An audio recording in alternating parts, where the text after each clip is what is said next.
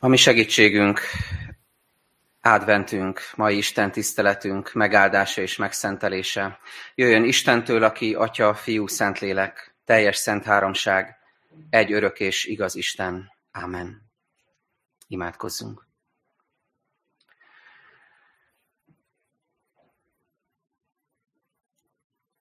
Mindenható Istenünk, köszönjük, hogy kijelentetted nekünk az igédben, hogy mindennek rendelt ideje van.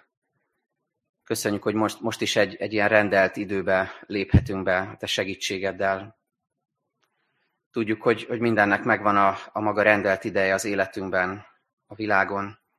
Ideje van a kövek összerakásának és szétszórásának, ideje van a gyásznak és a táncnak, ideje van az ölelésnek és az öleléstől való tartózkodásnak. Mindennek megvan az ideje, ahogy te rendeled, ahogy te adod. És látod, Urunk, hogy mi mégis milyen sokszor küzdünk az idővel, sokszor időzavarban vagyunk, sokszor nehezen tudjuk utolérni magunkat. Most is talán ott, ott van a fejünkben, a szívünkben, hogy mi mindent nem tudtunk elintézni a héten, vagy mit kell majd a jövő héten, vagy mit kell ma még megtennünk otthon, vagy itt a gyülekezetben. És látod azt is, hogy, hogy mikor szorít nagyon az idő olyan értelemben is, hogy látjuk a, a magunk végességét, hogy, hogy véget ér egyszer itt ez a földi idő. Úrunk, köszönjük, hogy most úgy jössz felénk, hogy, hogy szeretnéd megmutatni nekünk, hogy az idő nem ellenség. Hogyha benned hiszünk, ha benned bízunk, akkor az idő ajándékká formálódhat. Ajándék lehet ez az idő, amit itt eltöltünk most testvéri közösségben, ajándék lehet az advent ideje, és végső soron ajándék lehet az egész életünk. És ezért tanítasz minket arra, hogy áldjunk ezért téged, hogy adjunk hálát, egymásért, a szeretteinkért, a családtagjainkért, és itt a gyülekezetünkért is. Hogy becsüljük meg a nekünk adott időt, és éljünk jól vele. Urunk, jövünk eléd nagyon különböző élethelyzetekből megérkezve ide. Jövünk gyászsal a szívünkben, emlékezve. Közöttünk vannak két családnak a tagjai, és velük együtt emlékezünk Somára és Kati testvérünkre, és imádkozunk azért, hogy ezek a családok vigasztalást, békességet találjanak általad. Jövünk hozzád örömeinkkel, és reménységeinkkel, és vágyódásunkkal, és azt kérjük, Urunk, hogy legyen a Te áldásod a mai alkalmunkon, nyisd meg a szívünket, és nyisd meg felénk a Te igédet. Ámen. Kivételesen a mai alkalommal nem egyben fogom az elején felolvasni a, az igét, amelyről szeretnék beszélni közöttetek, hanem majd három részletben, a három üzenethez kapcsolódóan. És mielőtt erre rátérnénk, szeretném megosztani veletek, hogy tegnap lent a Hűvösföldben részt vettem egy ö, ö, adventi gyertyagyújtáson, és hát nem voltak sokan, nem volt egy nagy világrengető, hatalmas tömegeket vonzó esemény, nem volt egy, egy fényűző alkalom, minden esetre László atyával mondtunk néhány adventi gondolatot, meg imádkoztunk, zeneiskolás gyerekek énekeltek, kedves ünnepi dallamok hangzottak el, meg, meg szó, nagyon megható volt. De ami igazán elgondolkoztatott, az, ami az egészet körbevette, hogy ott, ott voltunk egy, egy szombat délutáni adventkezdő alkalmon, a minket körülvevő forgatagban. Buszok mentek el mellettünk, ez ott lent van a, a Bánfi parkban, tudjátok. Buszok mentek el mellettünk, ideges autósok dudáltak egymással, mert, mert nem adták meg egymásnak az elsőbséget. Volt, aki kutyát sétáltatva ment el mellettünk, csak úgy néha oda sandított kíváncsian, hogy mi, mi is zajlik itt. Az utcazaj nagyon sokszor elnyomta a beszédnek, a beszélőknek, vagy az éneklő gyerekeknek a hangját, de a legerősebb az mégsem ez volt, hanem az, amikor jött egy futó, a képpel délutáni futását, sporttevékenységét végezte, és tudomás sem véve rólunk, ott álltunk egy, egy körben, simán az egésznek a közepén átfutott. Tehát, hogy őt nem nagyon zavarta, hogy ott bármi folyik, hanem szerintem úgy volt vele, nem mertem oda nézni az arcára, de valami ilyesmi lehetett rajta, úgy, úgy lehetett ezzel, hogy már pedig ő nem fog változtatni a jó bevált útvonalán, ő, őt holmi ilyen adventi gyertyagyújtásokkal ne akadályozzák abból, hogy ő arra menjen, amerre, amerre ő szeretne. Sőt, talán még egy olyan érzés is lehetett benne, hogy hát, hogy mi, micsoda tapintatlanság és tiszteletlenség vele szembe, hogy az ő kedvenc útvonalába beleszerveznek egy ilyen adventi eseményt. És hogy, hogy érzékeltem ezt, hogy, hogy elgondolkoztam ezen, hogy ez a kép, ez nagyon jól jellemzi azt, ahogyan Jézus eljött a világba. nagyon jól jellemzi azt, ahogyan eljön ma is a világba Jézus, ahogyan eljön, ahogyan eljön közénk. Néhányan észlelik, hogy Jézus megérkezett, és oda mennek hozzá, és keresik őt, és próbálják megnyitni a szívüket. Vannak, akik tudomást sem vesznek róla, néhányan úgy kíváncsian oda pillantgatnak, hogy, hogy mi folyik itt, miért gyújtanak így gyertyát. Mások talán a futóhoz hasonlóan kicsit zokon veszik, hogy az ő megszokott életükbe, megszokott kerékvágásban zajló életük, életébe belerondít a kereszténység, belerondít az egyház, belerondít egy olyan esemény, amely, amely valamilyen ünnepről szól. De olyan nagy áldás az, amikor, amikor a szívünk igazán rá tud hangolódni az érkező Jézusra, az érkező messiásra, és rá tud állni a szívünk az advent ritmusára, amikor nem csak így keresztül futunk, mint ez a futó, egy ünnepen, egy eseményen, hanem meg is tudunk állni egy kicsit, és egy picit úgy visszalassul a, a lelkünk a, arra az eredeti tempóra, amit, amit az Isten megírt nekünk, előírt nekünk. Tegnap volt Pilinszki János születésének a századik évfordulója, és idén ünnepeltük a halálának a 40. évfordulóját is. Találtam egy, egy idézetet tőle, egy rövid gondolatsor az imádságról, az a címe Imádságért, és ennek az első néhány sorát idézem. Add Istenem, hogy a világ kisimuljon és elcsendesedjen bennem és mindenkiben, hogy az éjszaka csöndjében asztalodhoz ülhessek, ahhoz az asztalhoz, ami mellől senki se hiányozhat. Ahhoz az asztalhoz, hol a nappal és a csillagokkal együtt a hétköznapok is kiarszanak, és egyedül a te békéd világít. Igen, hogy helyet foglalhassak már most, egy rövid időre, annál az eljövendő asztalnál, amit egy örök létre megígértél, és aminek egyedül a te békéd a lámpása, eledele és terítéke. Valami ilyesmire hív bennünket ma az Úristen. A mai úrvacsorás Isten tiszteletre egy, egy Zsoltárt hoztam, a 103-at, és ennek fogom majd az üzenetét megosztani veletek három részletben. Mert azt láttam meg ebben a Zsoltárban, hogy ott feszül benne egy hihetetlen erős Krisztus várás. Az érkező messiásnak, Jézus Krisztusnak a megérkezése az életünkben. Ez egy nagyon személyes és nagyon bátorító imádsága Dávidnak, és, és mondom, ott, ott feszül benne az, az imádat, az Isten áldása, az öröm, amely egészen méről felfakad Dávidból. És azért hívlak benneteket erre, hogy, hogy azt éljük át, hogy, hogy ennek az ereje, ennek a bátorítás, ez nem csupán erre az egy órára vonatkozik, amíg itt vagyunk. Tehát néha úgy vagyunk az élettel, hogy annyira elborítanak minket a teendők, annyira átcsapnak a fejünk fölött a hullámok, és annyi sok megterheltség van az életünkben, hogy csak arra vágyunk, hogy bejünk egy órára, mondjuk a templomba, és az, és az a vágyunk, hogy legalább ebben az órában egy, egy kicsit jobban legyünk. egy picit jobban legyünk ahhoz képest, ahogy, ahogy voltunk. De Isten ennél sokkal többet akar adni, nem csak egy órára akar egy picit jobbá, jobbá formálni bennünket a hangulatunkban, a lelkületünkben, hanem el akar kísérni bennünket holnap, holnap után, az adventben és az egész életünkben, ennek a Zsoltárnak az erejével, üzenetével. Az a Zsoltárnak a felirata, hogy Dávidé. Tudjátok, vannak Zsoltárok, amik fölé oda van írva, hogy ki írta, például így, hogy Dávid Zsoltár, vagy Dávid éneke, például abból az időből, amikor Saul üldözte, és érdekes látni, hogy mit fogalmaz meg egy ilyen helyzetben a Dávid király. Itt viszont csupán azt olvassuk, hogy Dávidé, és ez nagyon megtetszett mert hogy még egyszerűbben fejezik ki, hogy ez nem csak egyszerűen Dávid éneke, hanem ez Dávid sajátja, ez Dávidé. Amit most hallasz, olvasol, ez Dávidé, ez az ő szívéhez tartozik, ez az ő imája, ez az ő fohásza, Ebb, ebből tudod meg, hogy éppen mi zajlik benne. És, és ott van benne, ahogyan vágyódik a szent és igazságos Isten felé, és ahogyan megpillantja a, nem csak az igazságos, hanem a kegyelmes és megbocsátó urat is. És ezáltal, hogy azt olvassuk, hogy ez Dávidé, ez nem azt jelenti, hogy ez csak az övé, hanem most már a miénk is. Tehát, hogyha ezt tényleg hittel hallgatod, akkor ez most már a te fohászod, a te zsoltárod is lesz. A keretét ennek a zsoltárnak az adja, hogy az elején és a végén is többször elhangzik, hogy áldjad én lelkem az urat, és erről szeretnék beszélni.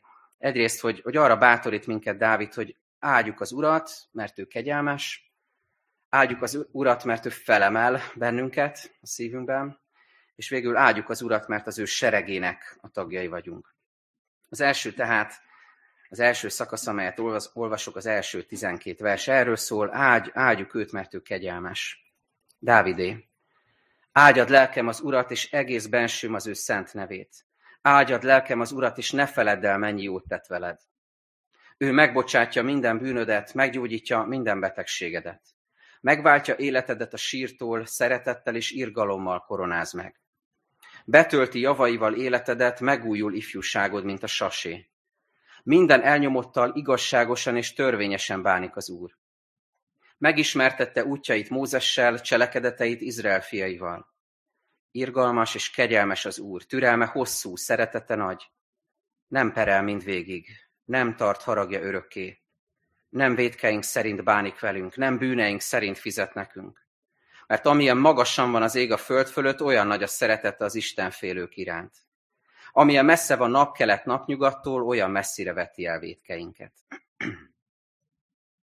Áldjad én lelkem az urat, mondja Dávid. És olyan érdekes ezt megfigyelni, hogy olyan, mint önmagát biztatná, mint hogyha saját magának mondaná ezt az imádságot, vagy ezeket a szavakat, Dávid, hogy, hogy áldjad én lelkem az urat. És ezt a jelenséget egyébként más zsoltárokban is megfigyelhetjük, például egy ismertebb zsoltár a 42., ami úgy kezdődik, hogy ugye, mint a, a hűs vízforrásra vágyakozik lelkem, és abban azt olvassuk, hogy miért csüggetsz el lelkem, miért háborogsz bennem?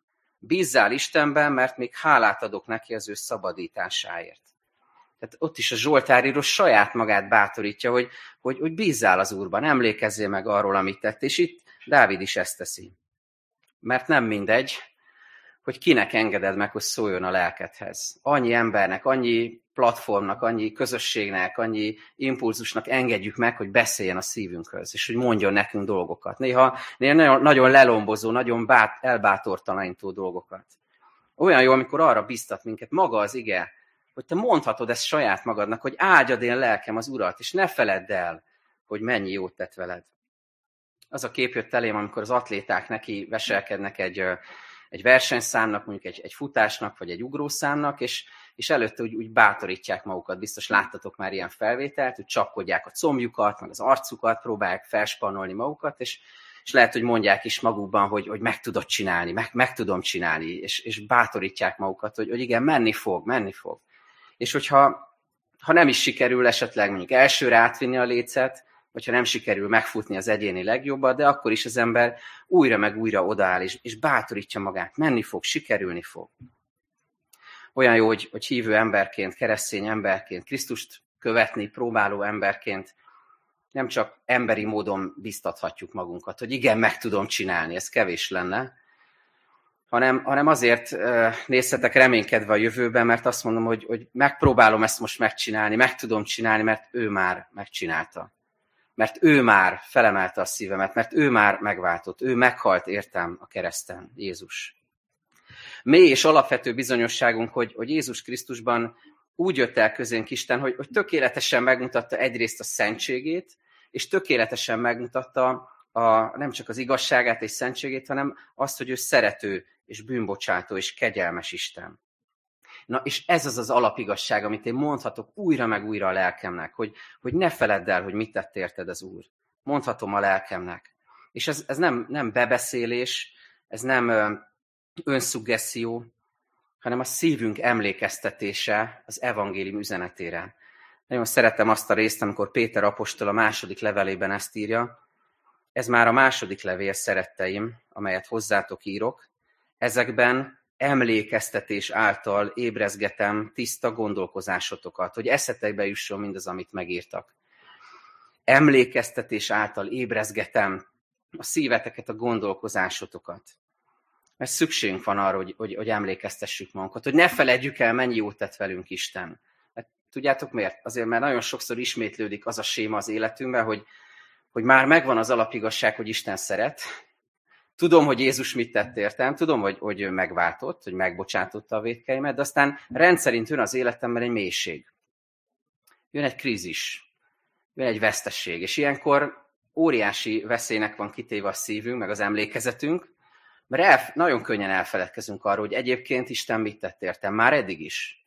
És benne vagyok a kellős közepén, és nagyon könnyen el tudom engedni az igazságokat, amiket Isten adott, amiket a szívembe írt.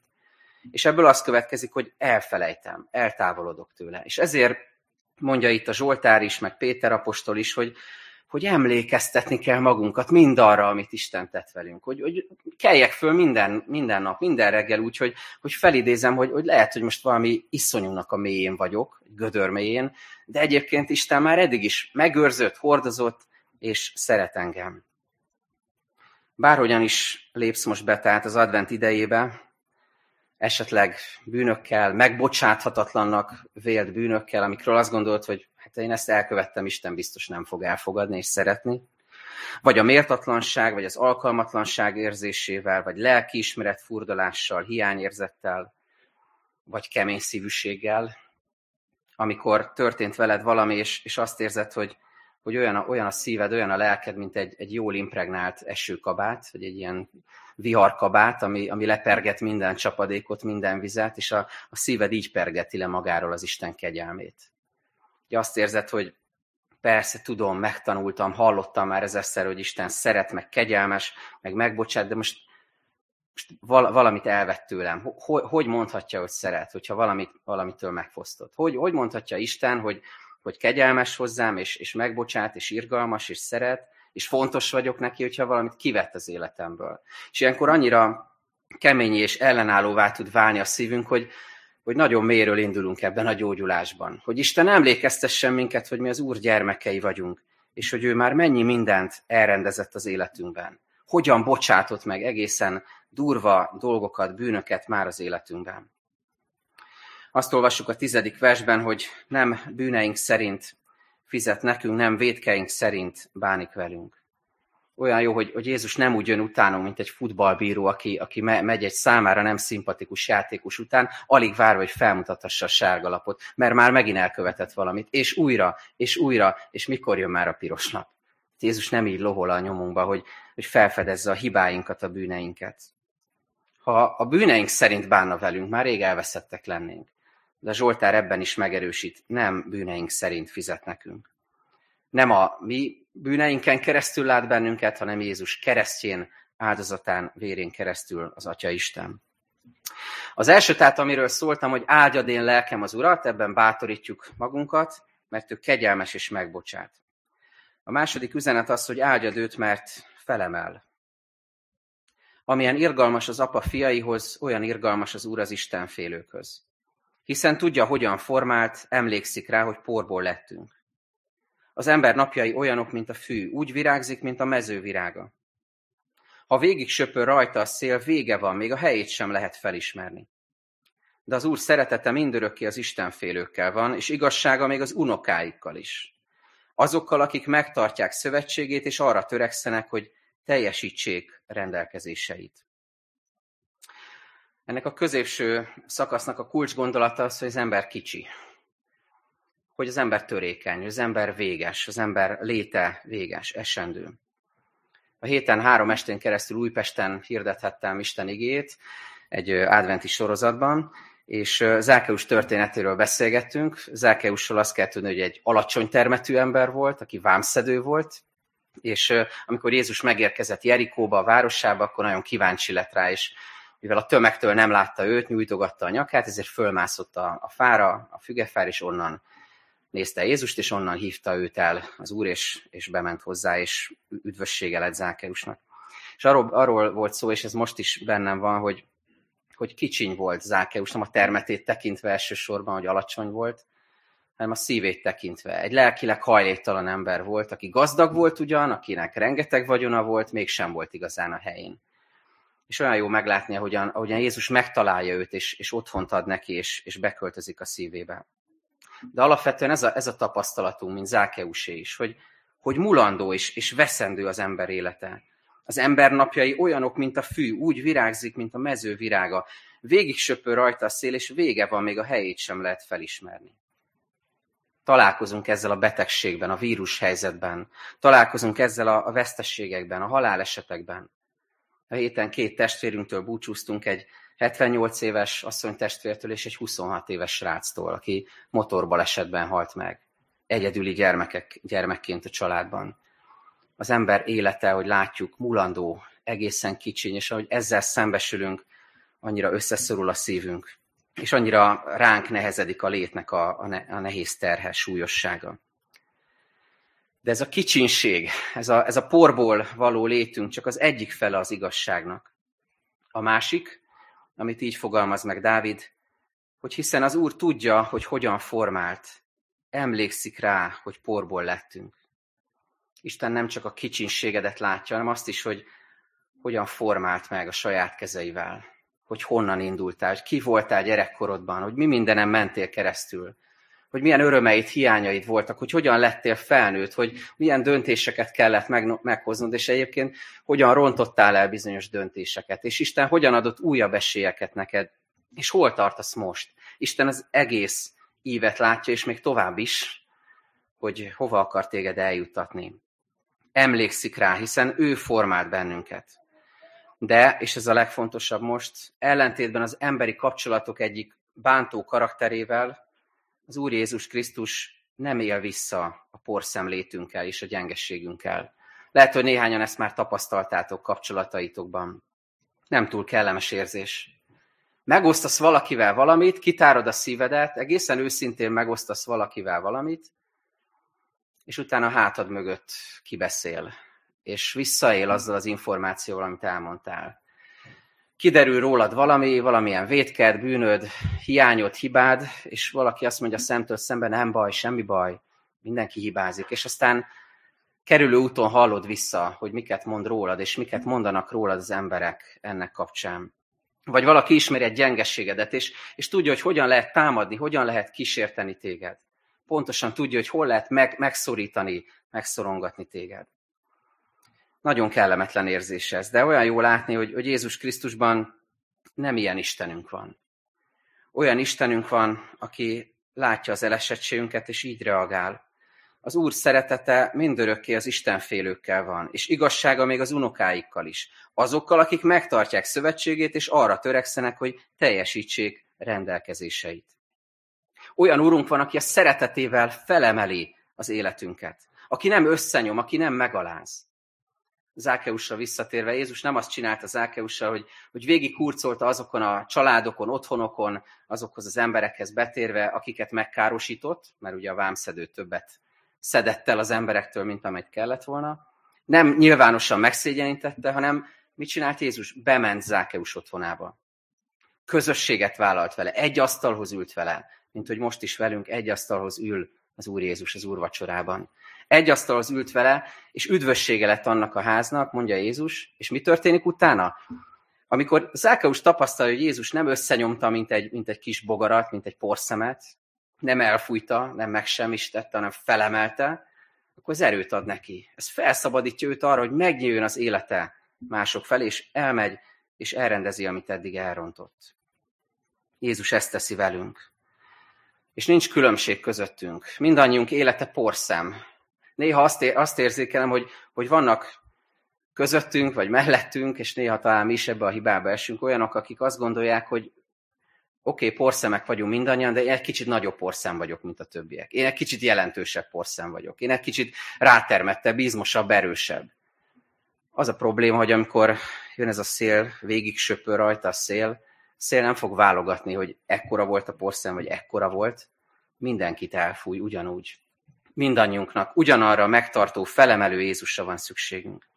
Mert ő felemelt az út szélén lévőt, a vakot, a leprást, a bénát, a házasságtörőt, felemelt a vámszedőt, az összetört szívűt, a gyermeket, a fiatalt, a felnőttet, az időset, a nőt és a férfit, a honfitársát és az idegent, a másvallásút, mindenkit igyekezett Jézus magához emelni és szeretni. Halászembert, az egyszerű embert, a szegényt és az előkelőt is egyaránt. A második üzenet tehát ez, áldjad én lelkem az Urat, mert ő felemel, felemel, segít élni, segít szárnyalni, segít tovább folytatni az utadat. És végül a harmadik biztatás így szól, áldjad én lelkem az Urat, mert az ő seregéhez tartozhatsz. Az Úr a mennyben állította fel trónját, királyi hatalmával mindenen uralkodik. Áldjátok az Urat angyalai, ti hatalmas erejűek, akik teljesítitek parancsát és hallgattok parancsszavára. Áldjátok az Urat ti seregei, szolgái, akaratának végrehajtói. Áldjátok az Urat ti teremményei, mindenütt, ahol uralkodik, áldjad lelkem az Urat. Az utolsó szakasznak a fogalmai meglehetősen problémásak, hogyha emberi síkon vizsgáljuk ezeket. Bele is akadunk talán, különösen manapság. Trón, hatalom, uralkodás, erő, parancs, parancsszó, sereg, szolga, akarat, végrehajtás. Földi kontextusban ez, ez meglehetősen problémás, és nem csodálkozom rajta, hogyha a rossz érzést kelt valamelyik őtökben, mert, mert negatív beidegződések, élmények, rossz sémák ugorhatnak be nekünk ezek kapcsán. De figyeljétek meg, hogy ez az utolsó szakasz hogyan kezdődik. Azt mondja a, a, a Zsoltár, hogy az Úr a mennyben állította fel a trónját. És ez fölidézheti bennünk azt, ahogyan Jézus mondja Pilátusnak, aki kérdezgeti őt, és nem igazán ért, hogy ki is ez a Jézus, azt mondja Jézus neki, hogy az én országom nem e világból való. És itt is ezt olvassuk, az Úr a mennyben állította fel a trónját. Ez nem földi hatalom, hanem mennyei. A mennyben van ez a trón. A hatalomnak a forrása a mennyben van. Nem földi emberi gondolkodásmódban rejlik, hanem a mennyországnak a szentségében, tisztaságában, annak a mennyei törvényszerűségeiben. És mindezekből mégis, vagy mindezeken túl, mégis az a legcsodálatosabb örömhír ennek a záró szakasznak, hogy, hogy áthatjuk az Urat, áthatjuk az érkező messiást, Jézust, mert az ő seregének a tagjai lehetünk. Másként fogalmazva a győztes oldalán állhatunk, nem földi, hanem mennyei értelemben. És ezért, amikor most jövünk, belépünk ebbe az adventbe, a porszemlétünk, a vesztességünk, a hiányaink, a, a gyászunk, a bukásaink, a bűneink irányából, akkor gyógyíthat minket az, hogy, hogy elkezdjük újra áldani az Urat. Hogy felidézzük magunkban, amit ő velünk tett. Hogy felnézzünk a seregek urára, és látjuk őt hatalmas győztesnek. Bizonyára láttátok, hogy jöttetek ide a templomba, hogy új molinót helyeztünk ki az ünnep idejére, meg a következő hónapokra, amelyre azt írtuk idézetként, Biblia idézetként, hogy velünk az Isten.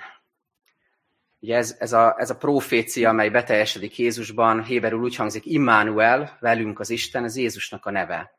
Arra utal előre, hogy, hogy el fog jönni a messiás, és, és az lesz a neve, az lesz a, a gondolata, az az üzenete, hogy, hogy velünk az Isten. És odaírtuk mellé, hogy mindannyiunkkal. Mert hogy fontos számunkra, hogy kifejezzük valahogyan, hogy az, hogy velünk az Isten, ez nem egy exkluzív üzenet.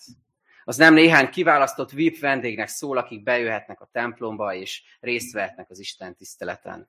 Az, hogy velünk az Isten, az, hogy, hogy itt van közöttünk Jézus Krisztusban az Atya Isten, a, a mennyeknek a király és ura, ez azt jelenti, hogy ez mindannyiunknak lehetőség. Mindenki, aki elmegy itt busszal, és ránéz erre a molinóra, vagy elmegy kutyát sétáltatva a templom előtt, vagy a túloldalon, vagy hogy az elejére visszatérjünk, elfut a templom előtt, és éppen a délutáni futása közben rápirant erre a molinóra, az, az érezze, az, az legyen megérintve ezáltal, hogy mindannyiunkkal velünk van az Isten, hogy Jézus Krisztus mindannyiunk számára elérhetővé tette magát. Áldjad én lelkem az Urat, mert ő kegyelmes, áldjad én lelkem az Urat, mert ő felemel, áldjad én lelkem az Urat, mert a győztes oldalán lehetsz az ő seregének a tagjaként. Amen.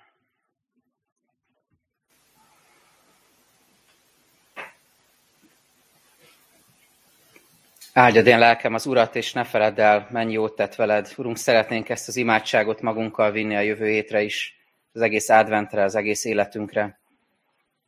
Köszönjük, hogy emlékeztettél bennünket, hogy mit tettél értünk. Köszönjük, hogy a kenyér és a bor ennek kézzelfogható jele most számunkra.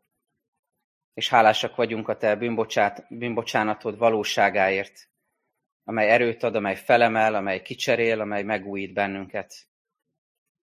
Segíts, hogy amikor tapasztaljuk ezt a felemelő kegyelmet, tudjunk mi is ezzel a felemelő szeretettel és irgalommal kapcsolódni egymáshoz.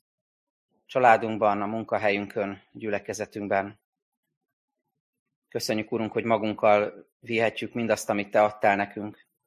Hálásak vagyunk ajándékaidért, és áldunk Téged teljes szívünkből. Ámen. Gyertek most fennállva, mondjuk közösen a mi Urunktól tanult imádságot. Mi, Atyánk, aki a mennyekben vagy, szenteltessék meg a Te neved. Jöjjön el a Te országod, legyen meg a Te akaratod, amint a mennyben, úgy a földön is. Minden napi kenyerünket add meg nékünk ma, és bocsásd meg a mi védkeinket, miképpen mi is megbocsátunk az ellenünk védkezőknek. És ne vigy minket kísértésbe, de szabadíts meg minket a gonosztól, mert Téd az ország, a hatalom és a dicsőség mind örökké. Amen.